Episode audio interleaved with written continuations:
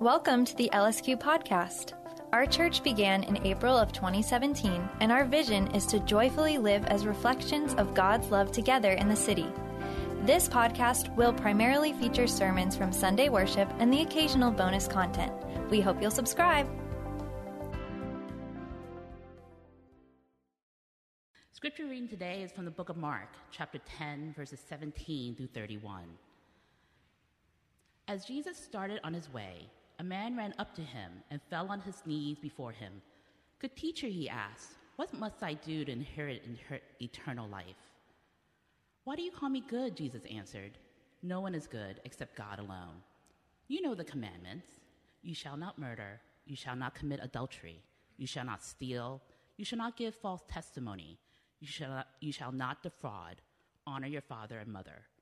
Teacher, he declared, all these I have kept since I was a boy. Jesus looked at him and loved him. One thing you lack, he said. Go, sell everything you have and give to the poor, and you will have treasure in heaven. Then come, follow me. At this, the man's face fell. He went away sad because he had great wealth. Jesus looked around and said to his disciples, How hard it is for the rich to enter the kingdom of God. The disciples were amazed at his words. But Jesus said again, Children, how hard it is to enter the kingdom of God. It is easier for a camel to go through the eye of a needle than for someone who is rich to enter the kingdom of God. The disciples were even more amazed and said to each other, Who then can be saved? Jesus looked at them and said, With man this is impossible, but not with God. All things are possible with God. Then Peter spoke up, We have left everything to follow you. Truly I tell you, Jesus replied, no one who has left home, or brothers, or sisters, or mother, or father, or children, or fields, for me and the gospel, will fail to receive a hundred times as much in this present age homes, brothers, sisters, mothers, children, and fields, along with persecutions, and in the age to come, eternal life. But many who are first will be last, and the last first. Amen.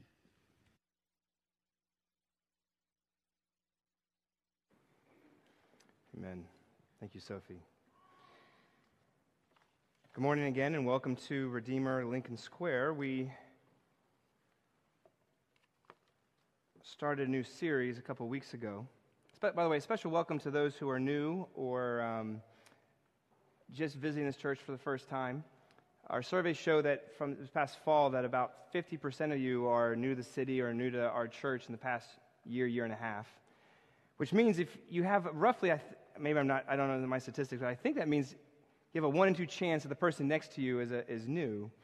If you're not, if you're not new, if you've been here for a while or been in the city for a while, I still think it's a skill to try to put yourself in a place where you can be curious of other people. See, the series that we started a couple weeks ago, the goal was to try to develop curiosity in ourselves. That if we're going to be able to be the church, our need is going to be able to be curious to develop this curiosity that's necessary for the church. And I think this is an issue because our culture teaches us to be centered on three people me, myself, and I. To be centered on the self. And so we have to push ourselves outside of the navel gazing, outside of the, the centering of ourselves. Because I, I would argue that we're not naturally curious people. We don't, we might want to know about the other person, but we want to know about the other person because of how the other person can do things for you. And so, what we're trying to do here is we're trying to go through questions that people asked Jesus, as well as questions that Jesus asked, as well, to try to learn, to try to glean, to develop this skill, exercise this muscle in ourselves. Today's question, I think, gets at the heart of reality. If you look at the first verse, the question is, What must I do to inherit eternal life? It's a sort of a large, ultimate question. Now, if you're not a Christian, or if you don't know what you believe, there, you can translate this. You're, you're, there's part of us who still wants to know what does it mean to have life? How can I have wholesomeness now? How can I have realness now? How can I have uh, togetherness now? It's the same thing. And we want that, but this man in our text is wanting that too. And so, what I want to do today is I want to look at this text in three parts. Let's look at truth, love, grace. That Jesus, to all of our questions, he speaks truth, he does it in love, and then empowers us with grace. So, first, truth. The man in our text is seeking truth. We can see that from his questioning, but we also can see that Jesus wants to give him truth through the progress, the progression that he leads this individual. But we need to still ask ourselves okay, who is this person? Who is this man? Now, this particular story shows up in Matthew and Luke, and our text today in Mark. And what we can glean from those texts is that this person was rich, this person was a ruler, and this person was young. A rich young ruler. Rich means he was a person with means. The fact that he was a ruler means that he had authority, he had power, he had influence. He was an influencer.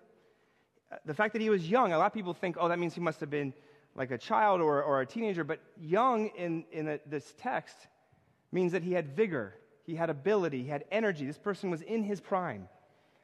A couple weeks ago, I uh, played some soccer, indoor soccer, and the next day I woke up and I, I was in so much pain. And I had all these aches and pains, and I, some of you look at me and go, Oh, you're so young, but fine. But I remember when I didn't have those pains. I remember when, when I was young enough where it, it didn't hurt the next day. And so this person has something that I don't have. So back up for a second. Here's the portrait that we have here. The portrait is that this person is a man that has things that we want. The portrait is a man that has things that we are striving for in various degrees in our life. But he has riches, he has influence and power, he has youth and vigor. Actually, he has a fourth thing that when we, they move on to the commandments and Jesus says, Hey, do you keep these? He says, Yes. So this person was a moral person too. His community, he wouldn't have been able to say that in, the, in this group without people going, That's not true. He wouldn't be able to say that unless he actually was. His community thought of him as moral, as a man of character. So he has the looks, he has the means, he has the power, he has the character. It's all the things that we think we need to to have in this life. And yet, I want you to notice something in this text, there's, there's a, you, can, you have to read it a couple times, but eventually there's almost sort of a, but there's something missing. There's a, and yet, and yet, and yet, what? What is it? How do I know there's something missing? Because of this. The very fact this man is coming to ask this question, I, would, I think we said a couple weeks ago in, in, when we started our series, the questions you ask reveal who you are. They tell you more about who you are than what you're actually getting from the other person. They tell you something about yourself. The very fact that this person felt the need to ask this question meant that he knew that he didn't have something. Right? If, if you have it all, you're not asking, what must, more must I do? The fact that he's saying it means that despite his perfection, despite his financial goodness, despite his moral goodness, despite his social and societal goodness, there was this nagging suspicion in him that something was missing. And I would argue we're in the same boat. There's a American philosopher still living, uh, Judith Butler, who's written a lot about the performativity the, um, of our identities. So the, the, she, she's the one who's kind of helped popularize this idea of performance, that we are all in this space where we're trying to, in our social reality, create culture that performs. She, her, her main thesis is that even our very language contains narratives that we act out. And that means all of us are in the space of performative identity creation. We're all trying to create a resume or an identity or a story that allows us to feel like we're special, that we're worth it, that the verdict has been passed and, and we've made it. All of us are in that space. And so you don't have to spiritualize this. You can say, I want, I want pleasure, I want satisfaction, I want the good life. It's the same thing. Now, the Bible calls this idolatry, but we would call it just living life. That our everyday life is working to get this. This man crushed the financial game, didn't he? This man crushed the social and, and spiritual and religious game. What game are you trying to crush right now? What's the thing that you're trying to win at? See, I think what's scary with this text is that the person given to us is a winner. Is this somebody who actually, in culture, we would have said, they've made it? And what's so fascinating, I think, in the biographies that are written about the, the rich and the famous, they they, get monotonous eventually because they, they all kind of say the same thing. They say, I was striving, I was nobody, I had nothing, and I got there, and nothing was there when I got to the top. And I think this, this, is, this is us. And a good illustration for this there's a scene in, um, I forgot what season of Ted Lasso, but there's a scene where the main character, Roy Kent, he's this, was this famous soccer player. But now he's in his 30s. He aches and pains everywhere. He's washed up. And he's starting to second guess himself. He's like, well, my whole life has been, his performative identity creation has been to be this soccer player. And now that he's no longer that, or it's, it's on his way down, he's losing his ability. He's saying, then who am I now? What do I have left? We spend our whole life striving, trying to get, and if you get, you never, it's never enough. And if you never get it, you just live this sort of bitterly disappointed life everywhere. No wonder we're, we're seeing that manifested more and more. I would actually argue Instagram is, is you know, putting fire, you know, fuel on the flame because what is Instagram? It's in real time. What you're doing is in your life, wherever you are, in your house in your pajamas. You're looking at somebody else's life and you're seeing that they dance better and they look better and they have a better marriage and they have a better travel life and they have everything better. And you, you're comparing and contrasting and saying, I want that. I need that. And what Jesus is here trying to say to us is that as we sit around going, I could have, I would have, I should have, and yet I don't, he's saying to us, we think our biggest problem is what we don't have. We think our biggest problem, problem is, the, is the most painful problem that we have right now. We think our biggest problem is the one that we feel the most, and yet he's saying, no, your biggest problem is the one you can't actually, you don't actually see as your biggest problem.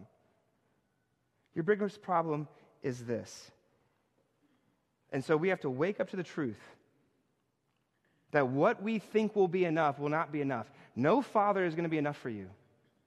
No mother is going to be enough. for you. No real relation is going to be enough for you. No amount of money, no amount of power, no amount of, uh, of, of youth or vigor or looks is going to be enough. And until we see that,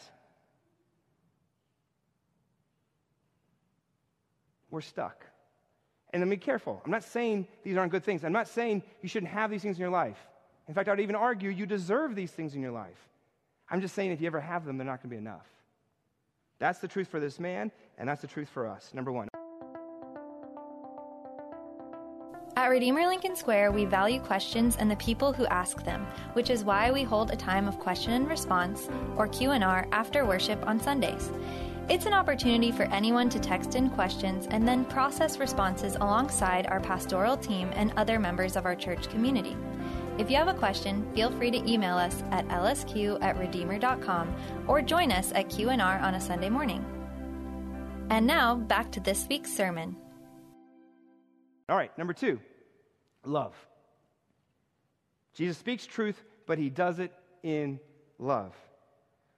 As a minister, one of the major questions that I get, probably one of the most, one of the, you know, maybe most frequent questions I get is this I believe in God, but it's not just I don't feel his presence, it's how do I know he's actually good? Or people who are asking the question, they don't know if they want to actually. Uh, you know, become a Christian. The reason why they don't know if they want to is because they're like, I'm not sure God is good. I'm not sure Jesus is actually really good. How do I know? And I've actually started thinking maybe what we need to do, maybe the way to, uh, to help us is we need to do a study on how Jesus encounters people in the Bible. Because what I would argue is that he never actually meets or encounters people in the same way. Right? The way he meets Nicodemus in John chapter 3 is very different than how he meets the woman at the well in John 4, as Vanessa brought up. It's very different than how he meets the centurion. It's very different than how he meets the uh, tax collector Zacchaeus. It's very different than how he's going to meet you or this person right here. See, if we go into this particular case study, Jesus, through a series of questions, finds out who this person really is. And what, he, what he identifies is this this man is an achiever.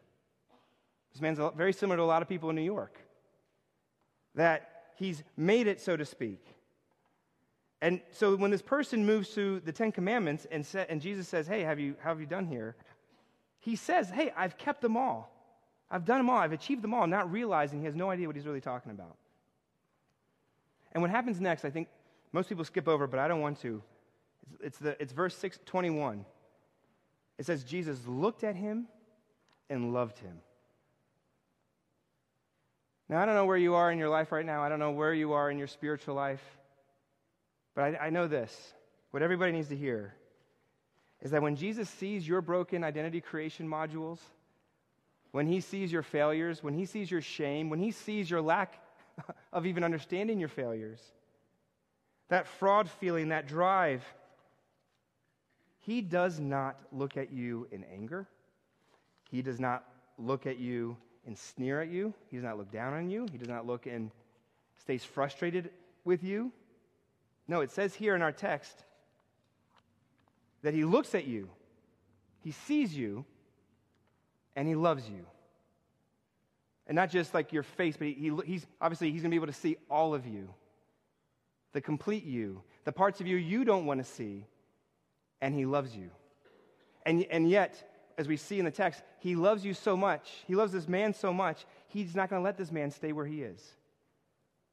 As the phrase goes, right? Jesus loves you as you are, but he does not leave you as you are. And we know, by the way, from our text, in a moment, this man's going to walk away sad, but he's going to walk away sad not because Jesus doesn't love him, but because Jesus does. And I would argue this your job as a human is not to ever, is not to not make people feel sad. I think that's a lie our culture tells us. Don't, just don't make other people feel sad. That's not true. I, I, I make my daughters sad all the time because I love them. And you, hopefully, you will make other people sad because of how you love other people. And that's the same for Jesus. Jesus speaks truth, but he always does it in love. Because truth without love is not really truth, and I would argue love without truth is not really love. But when you combine them together, as you're seeing in our text, change is possible. Because this truth and love functions like a surgeon that we're worried it might hurt, but the goal is to heal.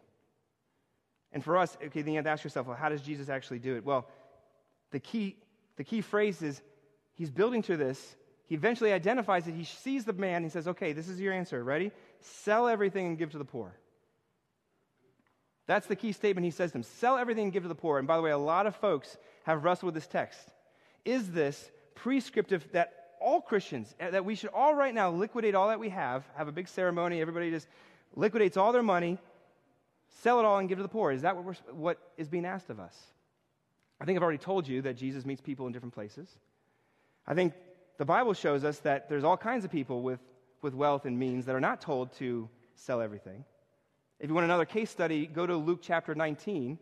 When Jesus meets Zacchaeus, what does Zacchaeus say? He says, I'm going to sell half of what I have and give to the poor. And Jesus doesn't say, no, no, no, no, no, no, Mark chapter 10. No, what does he do? He says, good. And so uh, that means we can't apply this universally necessarily. At the same time, why, by the way, why is that? It's because this you can be a very bitter person and sell everything still. And you, if you made this a prescription, then it's one more thing that you have to achieve to do, and then you can get your identity from it, and so the whole thing fails. Which then brings us back to the original question why tell this man at this time this thing to sell everything? And the answer is this because Jesus loves you, he's coming for your heart. He knew exactly what was at the center of this man's heart. He, he's, he's saying, I have to show you that you aren't who you think that you are. See, you think that you have money, but the answer is no, no, no, no. Money has you. You think you love me, but you don't love me. You can't love me the way that you love your money. And that's why this man walks away sad because of his accomplishments, because of his stuff, because his functional Lord and Savior was this. Jesus is saying, You can't I can't be your Lord and Savior if something else already is. Go back to the Ten Commandments, right? What's the first commandment? Love your love the Lord your God with your wait, that's not that's, not, that's the, all the commandments. The first commandment is that you have no other gods before me. So how do we know if you have no other gods before me? The proof that money and things are not your idol is that it's easy for you to give away. Or reverse it, right? The functional savior of your life is what you dwell on and think about the most. The functional Savior are the things that you think and dwell on daily more than Jesus. So if you want to test, here's your test. You know what the idol of your heart is when you can't imagine having less of it to have more of Him. If you want to know like what's really working in your life, what is the thing that you can't give up? What's the thing that's, that, that you're putting more of your time and energy in than Him? And by the way, money's a tricky thing. It's sneaky. I personally don't like to spend money. I made this decision like years and years ago when I was in middle school. I said, I'm not going to spend money, so I'm a spendthrift. And I, I have all these things in my, my life that I, to prove to myself I don't spend. But then guess what's happening? I'm getting my identity at being the guy who doesn't spend the money like, like my brother. Don't tell him. Like, like my friends, like all these other people. So I'm doing the very same thing that they're doing. They're getting identity creation by spending money. I'm getting identity creation by not. See, the devil can get you coming, can get you going.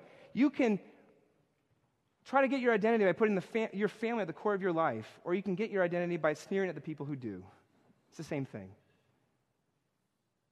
That's what this is trying to tell us. And Jesus is saying, I love you too much to let that stay in your life. And so he's going to rip it out. It's going to hurt. You might, it might make you sad, but the goal is for you to heal. And Jesus is saying, replace your money with me. Replace your stuff with the Spirit. Replace your heart with His healing. And, get, and before we move on, I want to ask you what, what do you think God's calling you to give up today? What's killing you that you might not even know is killing you that God's asking you to give up? You're saying, well, how do I know if I, if I don't know? See, that's the problem. A lot of us are so enslaved to something, we're never going to be able to give it up until it's taken away. And sometimes God, in His mercy, does that. I've grown up in this town. One of the main problems with this town is that people come here to accomplish and achieve, and people are spending so much time on that career projection, they can't see that they're going to burn up and burn out. I see it time and time again. A couple weeks ago, I spent some time with um, some pastor friends. We were getting together and we were trying to talk about how do we help our people become known, loved, and cared for. It's one of our values here at Redeemer Lincoln Square to be a space where you're known, loved, and cared for. And yet, We've been doing this for five and a half years. I know some of you have come to me and you've said, I don't feel that. I don't feel known and loved and cared for. I don't feel connected here. And so I was telling my friends, I said, you know, you have to at least show up, I think, on Sundays because that's the place where the body comes together.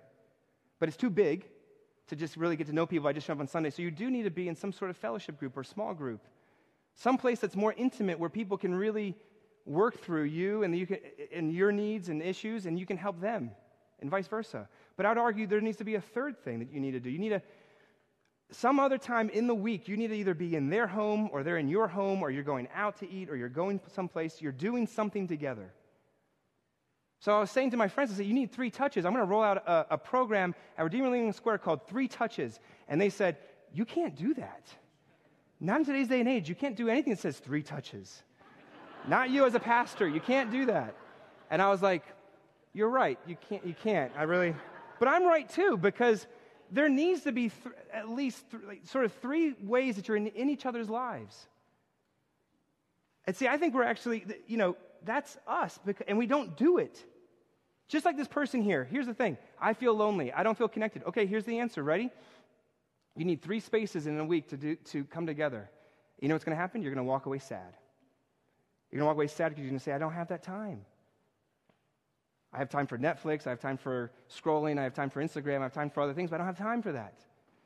And the answer is, yeah, you don't have time. You don't have time because you're placing your time in other things that you think are more essential than this. And yet you're still going to then complain, I'm lonely and I don't know anybody.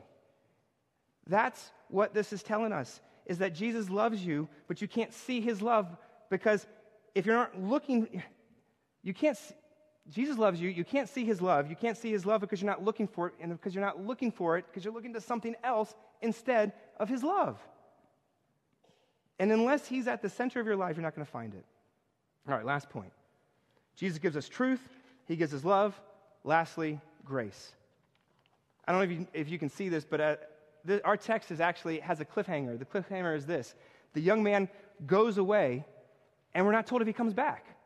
We don't hear about him anywhere else. Jesus says, Come follow me in verse 21. And then in verse 22, he goes away sad. And he goes away sad because of the costliness of following Jesus. And by the way, Jesus knows it's going to be costly.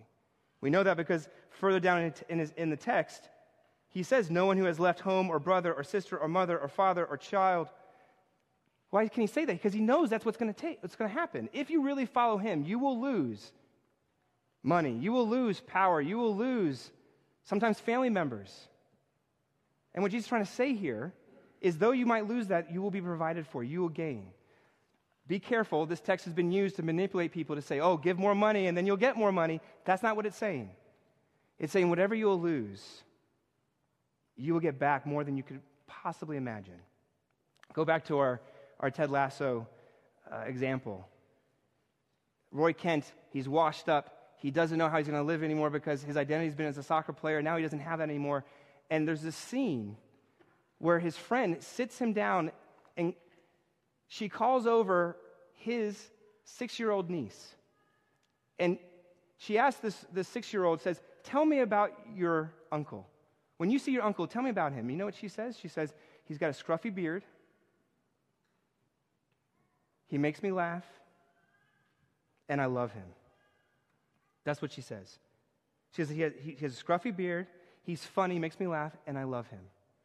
And I, maybe it was just me, but I just started weeping when I saw that scene because this little girl with a very little simple statement shows Roy that his whole identity as a footballer had blinded him to the identity of being this girl's uncle.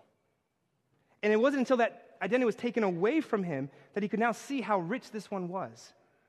And yet, if this little girl could look at Roy and say, I love you, and that changes him, how much more it, could it be possible for us to be changed by Jesus looking at us and loving us. See, Jesus doesn't say, clean up your life and then I'll love you. He doesn't say, perform, give away, and then I'll love you. That's not what's needed. Jesus says, I will love you because I love you because I love you. I've already loved you and accepted you. I actually loved you and accepted you before you even knew that I loved and accepted you. And I see you even beyond how you see yourself. So place me at the center of your life. And you know what? If you did that, here's what will happen you would be able to handle anything, any hardship. Why? Because whatever you're going to lose financial loss, relational loss, family loss will pale in comparison to what you'll gain. No wealth in the world can buy his love. No home or McMansion or nice apartment or stuff can be better than the home that we're going to have with Jesus. And the way you're going to get this grace into your life, uh, and the way is that you have to see that the reason why that Jesus could look at this man with love is this. I think Jesus knew something that this man didn't know. That when he looked at this rich young ruler, I think Jesus somewhere must have known that he was the real rich young ruler. Right? Jesus had everything. He had riches, he had wealth, he had power and influence and youth and vigor, and he lost it. He lost the wealth, he lost the power, he lost his youth. He gave them up, which, by the way, this is important. Jesus never asks you to give anything up that he hasn't already given up more of. The reason why he can say, Give up your home for him is because he gave up his home for you. The reason why he can say, Give up your wealth and your power, because he already gave up his wealth and power. And what's amazing is that when you do, you get an identity that's not predicated on what you do or what you get, that can is unassailable, and through him can now change the world and move out and love and do justice and, lo- and care beyond ourselves. That curiosity can be developed inside of us powerfully. Because uh, this is what 2 Corinthians 8 says Jesus, who though he was rich, became poor, so that through his poverty we might become rich. You know what Jesus did? He gave way to the poor. Who's that? You. So that we could have his riches. I saw a quote once that said this The sun will burn your eyes out from 92 million miles away, and you expect to casually stroll into the presence of that creator? And that's kind of, you know, kind of hits you. But it hits you even more when you realize that the heavenly creator and the person of Jesus gave up that power to be close to you because he thought it was worth it. That whatever else that he lost, he knew he gained more with you. And if that's the case with Jesus, it's going to be the case for you towards him. Don't just accept Jesus into part of your life. Don't accept Jesus into an aspect of your life. Put him at the center. Knowing that what we gain will make today's diamonds look like rot. Are you willing to go to him? I would argue the only barrier to accepting him is the barrier that you've placed in your own life. Are we willing to work towards him? Are we willing to walk away from everything else. I know that's scary. I know that's hard. We just had membership up here because we're trying to say we're going to do this together. It's only when that this moves you, it only when it motivates you, only when you see what Jesus has done that, that gets into your life experientially, will we be able to see the love and worth and value that we have. And I actually think that's why it's so hard. You want to know why it's hard? Because it's so simple. You can't do it. There's nothing to do. Just accept. Jesus says, Come and drink, come and eat. And you can't find that on your own. No power can acquire it, no money can buy it, because grace is a gift. The power of grace has been empowered in you. And this isn't just something to intellectually think about and go, oh, that was nice, and then walk out of here. No, this is something to live out the newness of life, where we wake up every day, where our past mistakes don't have the end, last say in our present life. And Jesus at your center means that He's mine and I'm His. He's lived for me, and now I'm going to live for Him. If you've never considered this for yourself, it's really simple prayer. You can say, Jesus, Lord, I don't really get how to live like this every day, but I don't know how to rest. Show me. Right? Show me. If, and by the way, if you have intellectually said this, but you haven't been living it, today's the day you can renew and try again and start again. And that's and Jesus says, Come. Sit.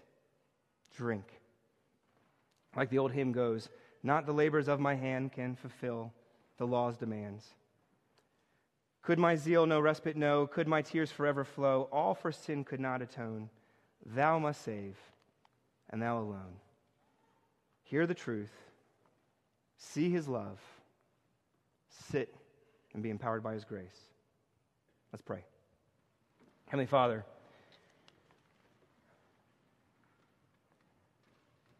I think I might have heard some version of, of this in my life various times, and yet I get it and I don't get it. I say, Yes, Lord, yes, Lord, and then I go out and spend the majority of my time worrying, hand wringing, wondering, and not just sitting and basking in the pure awe and wonder of the riches I already have. Father, it really is hard. These disciples were amazed but they were also amazed because they were like, then how, who can do? And the answer is no one can do. You can't. Without God, it's impossible, but with Him, all things are possible. I pray that we would sit and allow this to be our reality, to be our anthem that empowers us out into the world to love and serve, to be curious. Now and always, we pray these things. Amen. Thanks for listening to our podcast. We pray that it's a helpful resource as you process aspects of Christianity and grow in your faith. To learn more about our church, including details about Sunday worship, check out our website at RedeemerLSQ.com.